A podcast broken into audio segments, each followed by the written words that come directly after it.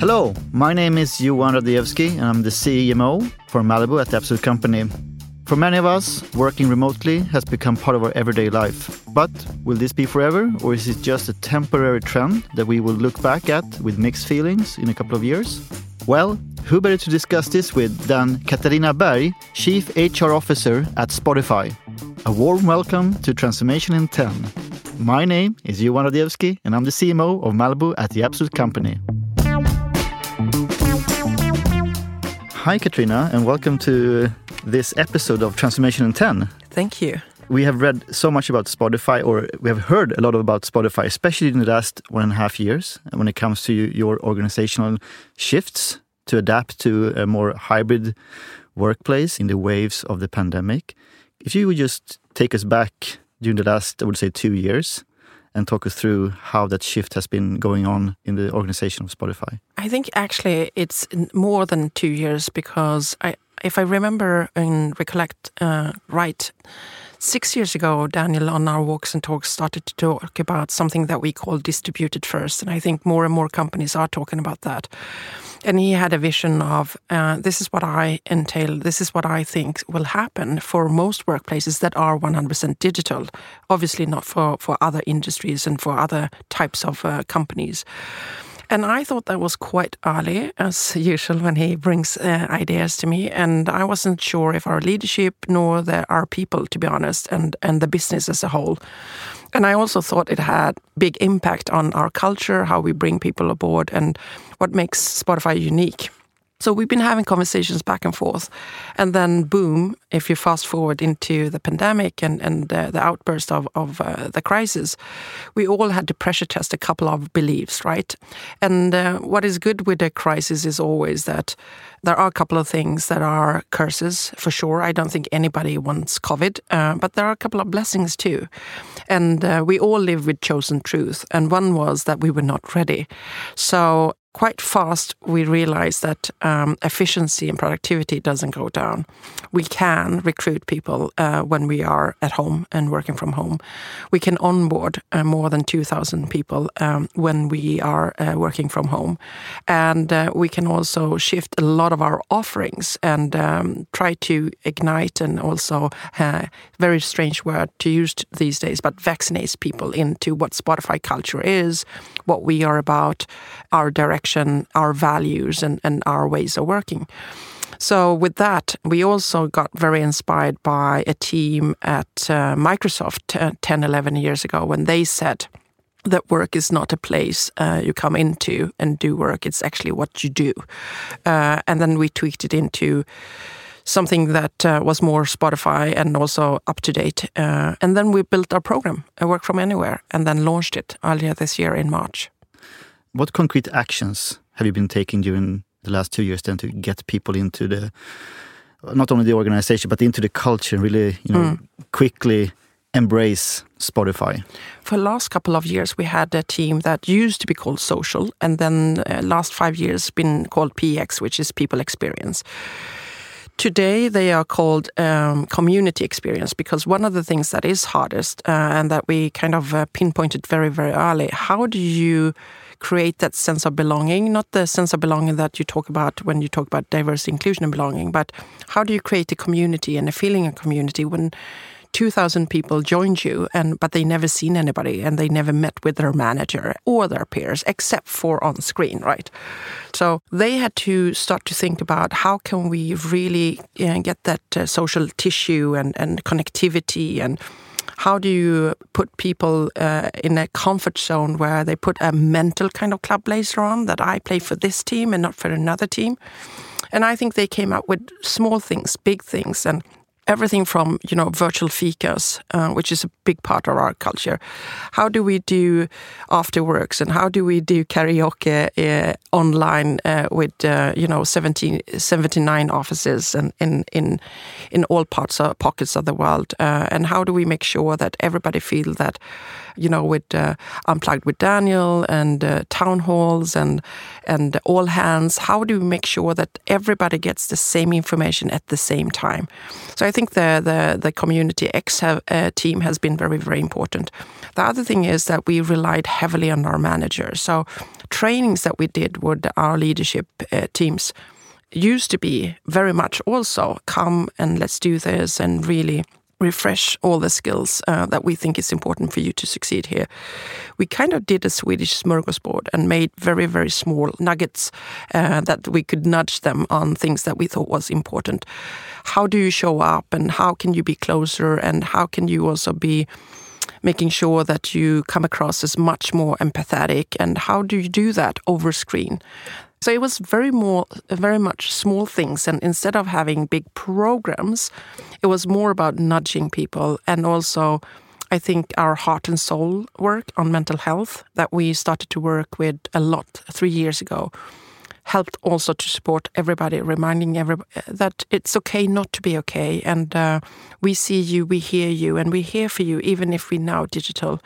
And I'm super proud that we were able to live our values and take care of each other and also kind of uh, from a distance air hug each other when people had bad days or couldn't feel that it was all about work or productivity but it were, they needed to, to, to take time off. So a lot of things. Fantastic to hear to be honest. I mean i think we see so so great need for that. I mean not only in in in well our respective organizations i would assume but in in so many other uh, mm. uh, organizations out there in the world those small nudges that you talked about like mm. how did you communicate that or how did you distribute that information and those messages to the organization so it really felt genuine and adopted by by the receivers it's all about how you build rapport going into a crisis too, right? And and also how you communicate and how frequent you communicate. And then you have to decide on what channels you have for different types of conversations or information and when it's a dialogue and when it's open floor and, and also when it's just information. So everything that had to do with the crisis and, and corona was very much, which is not necessarily us. It was email and also on workplace, and it was always from crisis management, and it had its own channel that is called COVID nineteen updates, and uh, what the company's take was on that, and it was never less than once a week, and in the beginning on a daily basis on what uh, different governments and uh, authorities were saying. Mm and reminding people it was people's safeties first, right? And and we asked people to go home quite early because we do have a lot of people out in Asia, so we kind of knew where where we were going before um, we were talking a lot about it in Europe and then in in US. Um, we sent everybody home. Second thing that I think uh, uh, was important was to mix the seriousness with the silliness, right? Uh, and and that we have other channels uh, to do that. And uh, one of the things that we kept very very internal, but we just needed to make sure that some people had uh, a time to also have a laugh. I think sometimes the feeling of I'm alone, or you know, I'm actually not feeling well at all, mm. or here I am and uh, I'm not really sure, or if I'm scared. So we did something that we call the lemon challenge, where I challenged somebody in the executive team to eat two lemons as fast as they can. And I don't know if you ever eaten a full lemon, but eating two. And then we taped that and, and it, it went viral, right? So after the executive team, it went down to all the other teams, and everybody recorded that. And um, it then, from one to one to one, it was team by team by team um, challenging the next team and the next team. So things like that, I mm. think, is important to do while you also are running a business, right? Yeah.